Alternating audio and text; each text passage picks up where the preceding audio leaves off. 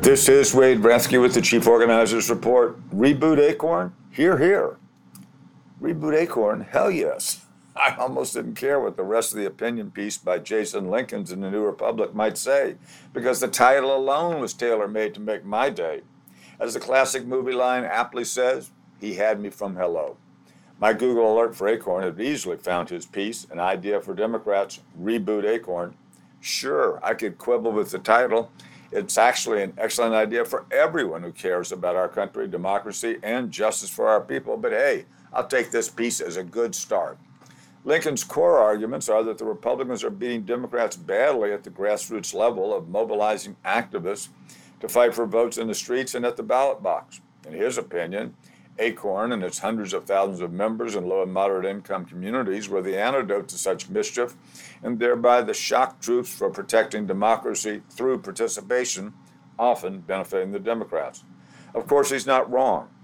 Acorn is a nonpartisan membership organization, but given their policies, the Democrats and others, like the Working Families Party that we co founded, benefited the most. Progressive initiatives that we put on the ballot also helped any allies who were willing to align with progressive causes, although some did not. Famously, John Kerry is what turned out to be the wildly popular Florida minimum wage increase ballot proposition that might have made him president if he had stepped up.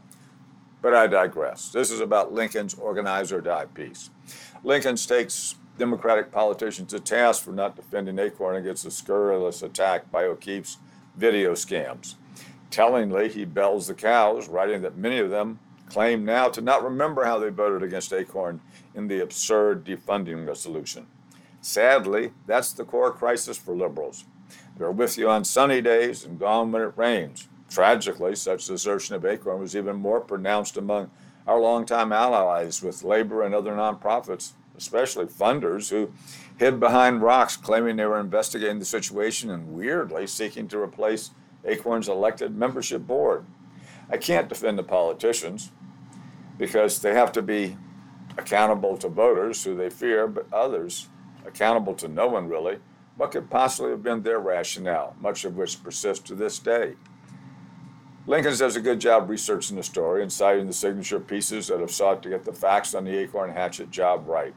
Speaking for Acorn in my 52 years with the organization, from founding to one form or another still, we continue to do the work every day, both around the world and here in the good old USA. But frankly, we do so against all odds. We would love to call all of this just yesterday's bygones, but despite Linkins' plea that the Democrats, or somebody, should either revive Acorn or something just like it, either of which would be a huge job and needs to start, as he argues, yesterday. I'm not holding my breath. Nonetheless, we're easy to find.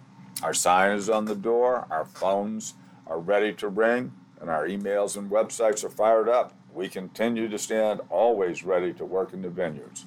In the meantime, while we're working and waiting, we'll settle for vindication, even if somewhere in our hearts we might have liked vengeance as well. This is Wade Rathke. For questions or comments, www.chieforganizer.org. You take it from here to there.